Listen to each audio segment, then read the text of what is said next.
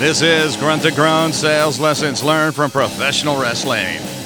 Coming to you from the Delaware Wrestling Thunderdome, I am your host, Benjamin Burrows. I am one voice that stands alone. I am one choice to man the throne. Stand guard and take shots. Give it all I got. All I got is this microphone. And it is a great day to be out selling your services and selling your products because you are the great American thunder on which this nation rolls. Because nothing happens until something is sold, until you sell something. Welcome to Grunt to Groan Sales Lessons Learned from Professional Wrestling. I'm your host, Benjamin Burrows, and we are coming to you from the fabulous Delaware Wrestling Thunderdome. And I want to thank the staff of the Delaware Wrestling Thunderdome for allowing us to bring the podcast to you from here week after week after week after week after week. I am literally sitting in the middle of a wrestling ring on a stool with a stand with a microphone. And as you've heard me say before, it is the coolest thing in the world. The ring has sweat stains and blood stains on it, and it smells like a gym. It is. It is professional wrestling here at the Delaware Wrestling Thunderdome. I want to thank Sonny Thunder, the owner of the Delaware Wrestling Thunderdome, for allowing us to bring our podcast from here, and the Sons of Thunder and the staff. I also want to thank my producer, Dave LeRae, who uh, has been hanging and banging with me for a long time uh, for being my producer and making sure that all the technical stuff that needs to happen happens to bring you uh, this podcast. I also want to thank you. I want to thank you for the letters and the emails and the flowers. Uh, you know that I lost a man that I uh, consider my father uh, last week, and we laid him to rest on Friday. It was a beautiful ceremony. And I want to thank you for sending me your emails and your condolences. And for those of you who sent uh, flowers, thank you very, very much. Uh, he was a great man, John Oscar Erickson Jr., and I learned uh, so much about being a man from him. And uh, I know because of his faith that he is in a much better place. He is walking the streets of gold in heaven on this very day. And again, thank you. I want to thank uh, Pastor Alan Hines and the Townsend Free Will Baptist Church for all their hospitality uh, on Friday. I also want to thank Pastor Frank Long from Upon This Rock Ministries uh, as well. You can email me at uh, greatamericanthunder at gmail.com.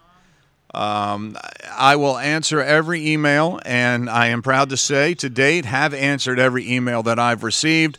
So I thank you for that. And in this week's podcast, I kind of want to pick up on where we were on last week's podcast, where we talked a lot about improving yourself, about sales training and, and reading sales books and, and, and reading sales articles to make you a better sales professional. And I believe wholeheartedly that we as sales professionals have to better ourselves each and every day because this whole industry of sales is changing. It, it, it's almost changing uh, by the hour at this point and the customers, our clients, they're changing almost by the hour. You know, we could go in uh, 10 years ago and we could sell a product and we could present the features, the functions, the benefits, and present a price. And uh, we had to worry about local competition, maybe regional competition. But today, we now have national competition that is invading our space. We have large regional competition that is invading our space. And we also have the internet, which has invaded everybody's space. You know, a client today can look up a product online instantaneously and get a price instantaneously. They can get spec sheets, cut sheets. And for a customer, that's convenient. And that leads me into our topic for this podcast, and that is the client's experience. You know, today the client just doesn't want to purchase something, they want to experience the purchase of something, even if that experience is convenience. That's what makes Amazon such a unique buying experience. Because if you have access to the internet, which we all do, anywhere and everywhere we go, you can literally purchase everything from your child's back to school supplies to your groceries.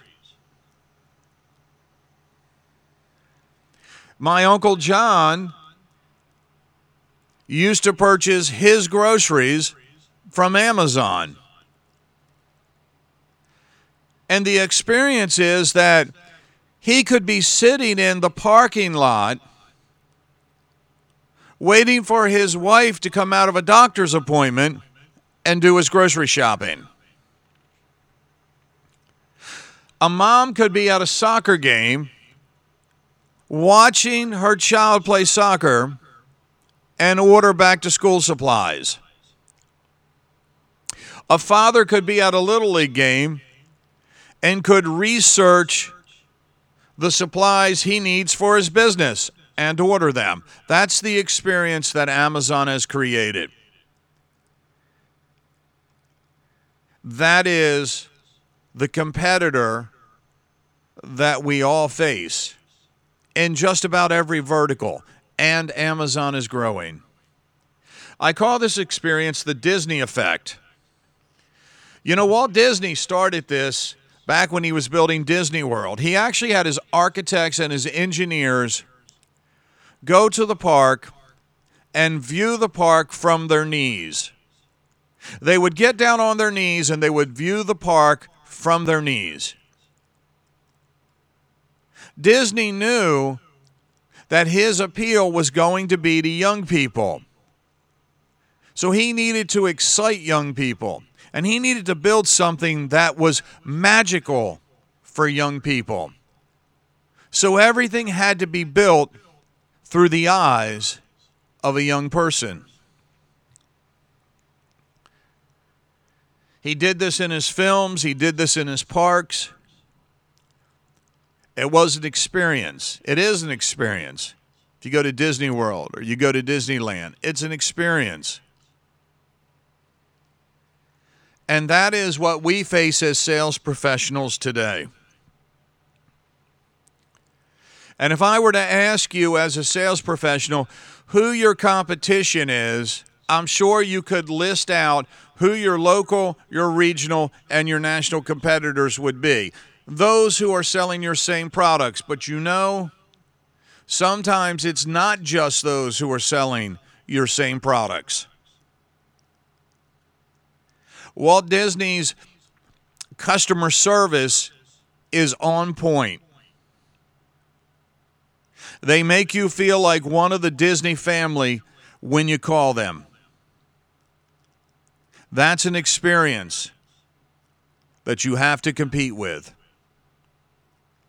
Think about if you're calling on a client and they had just booked their reservations for Disney World and they had a remarkable experience on the phone and then you walk in and that experience is not the same with you, you are being compared to that phone call.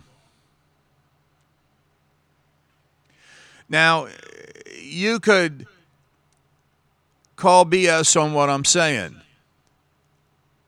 but in reality, this is true. If a client can call FedEx and track a package anywhere in the country and they get that level of service, that is an experience for them.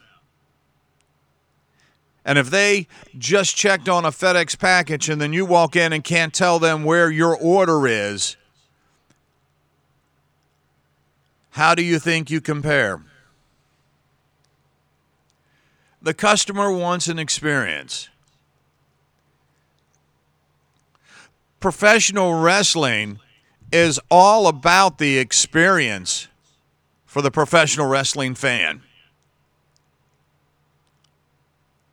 It's all about how that fan feels during the matches. It's all about the anticipation of going to the matches, experiencing the matches, and then reflecting on the matches afterwards. Like I said, I recently took the Skull Crusher, my grandchild, my grandson, to a WWE event in Salisbury, Maryland. Here it is two weeks later, and he's still talking about Roman Reigns and Dolph Ziggler and their match. Their match for the Intercontinental Championship. Professional wrestling is all about the experience.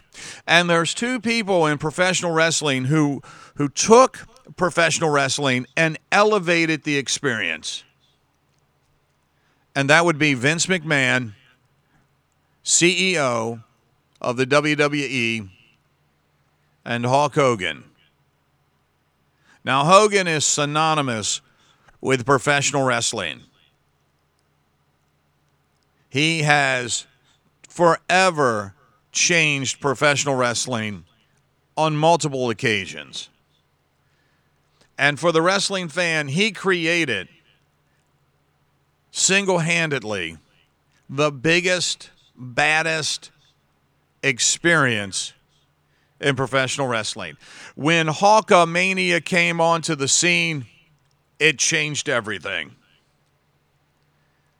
I interviewed Bill Apter, iconic photojournalist of professional wrestling, and he said the brilliant marketing of Hulk Hogan and his persona by he and Vince McMahon changed the business into a multi million dollar entertainment machine.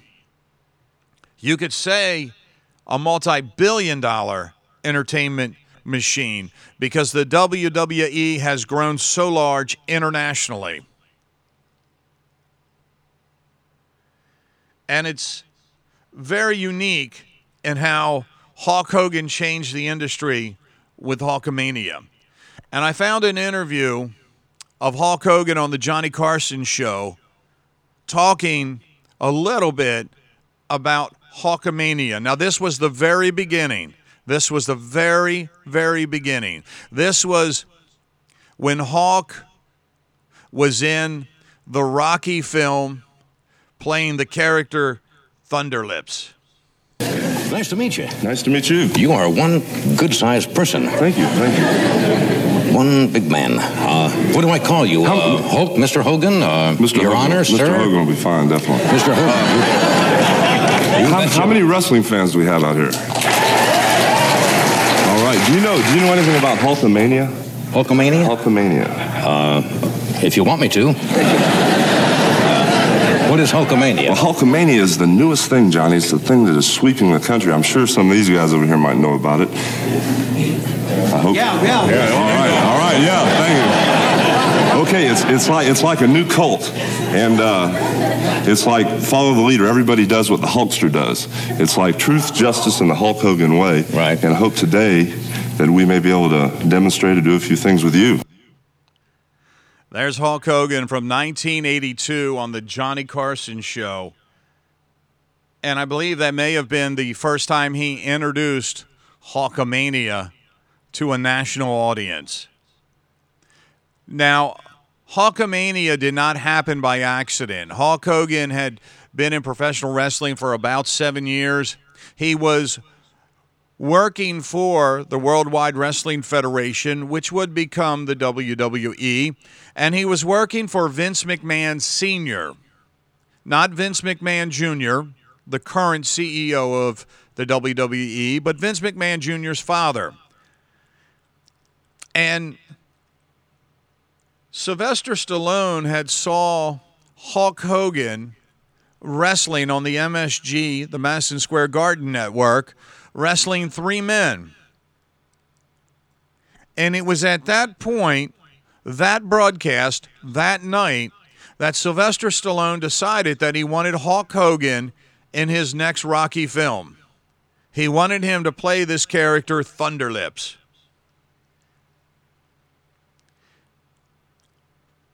And after meeting Stallone and wrestling a little bit with Stallone, Hulk Hogan was offered the part. Now, Hogan went back to Vince McMahon Sr.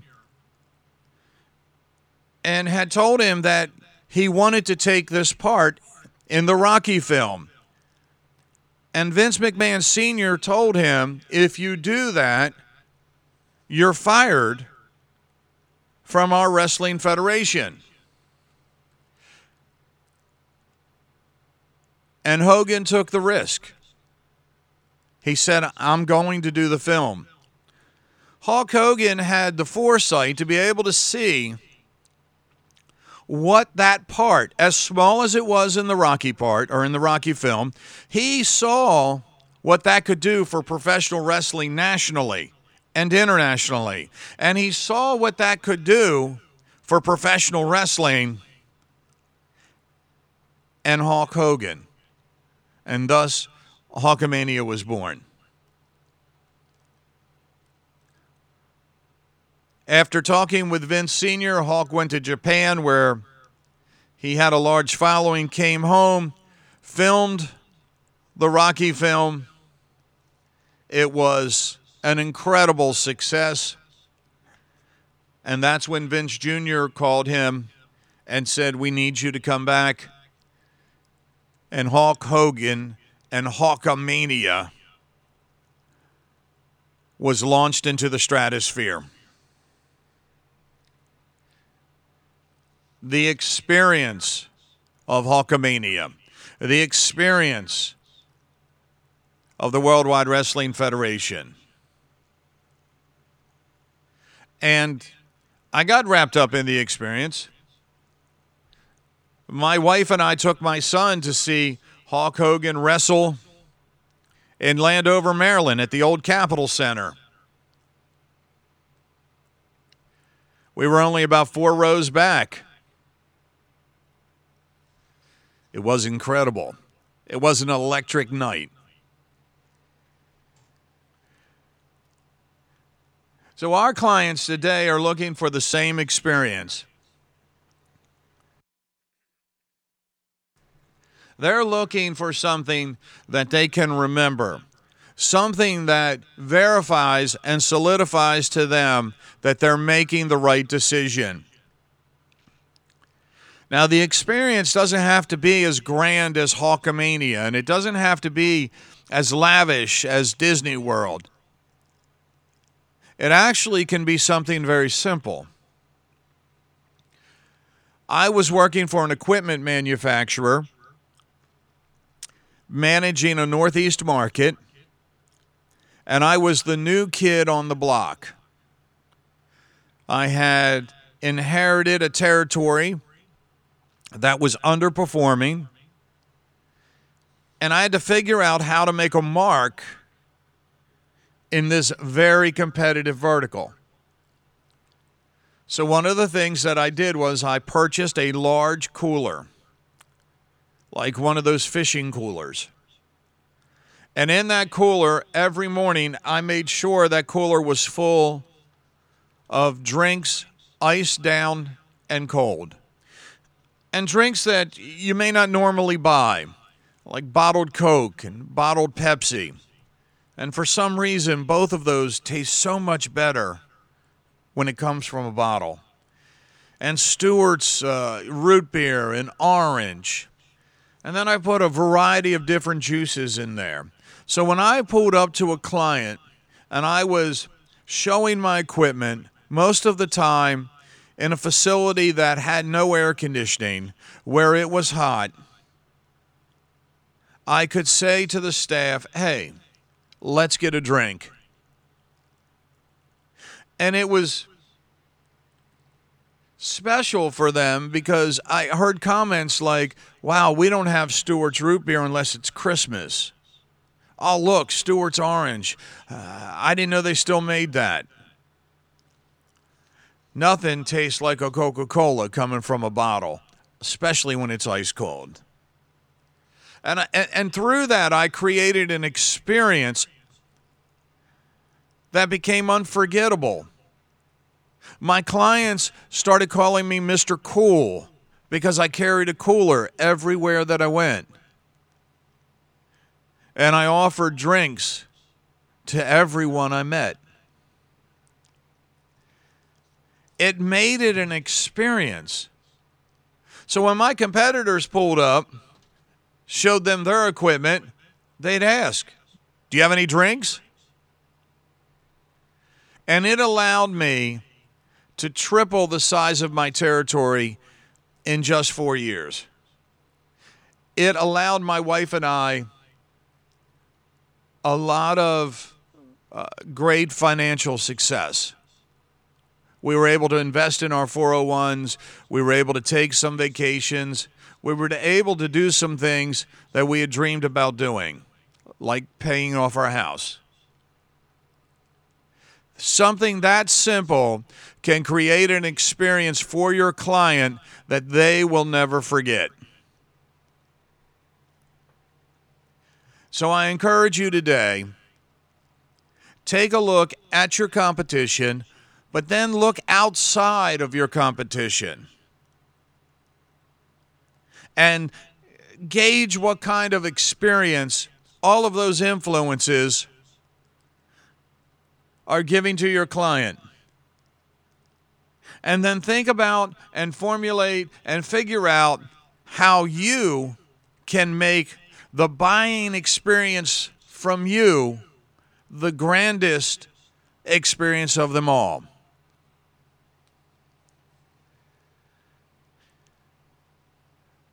I hope this helps.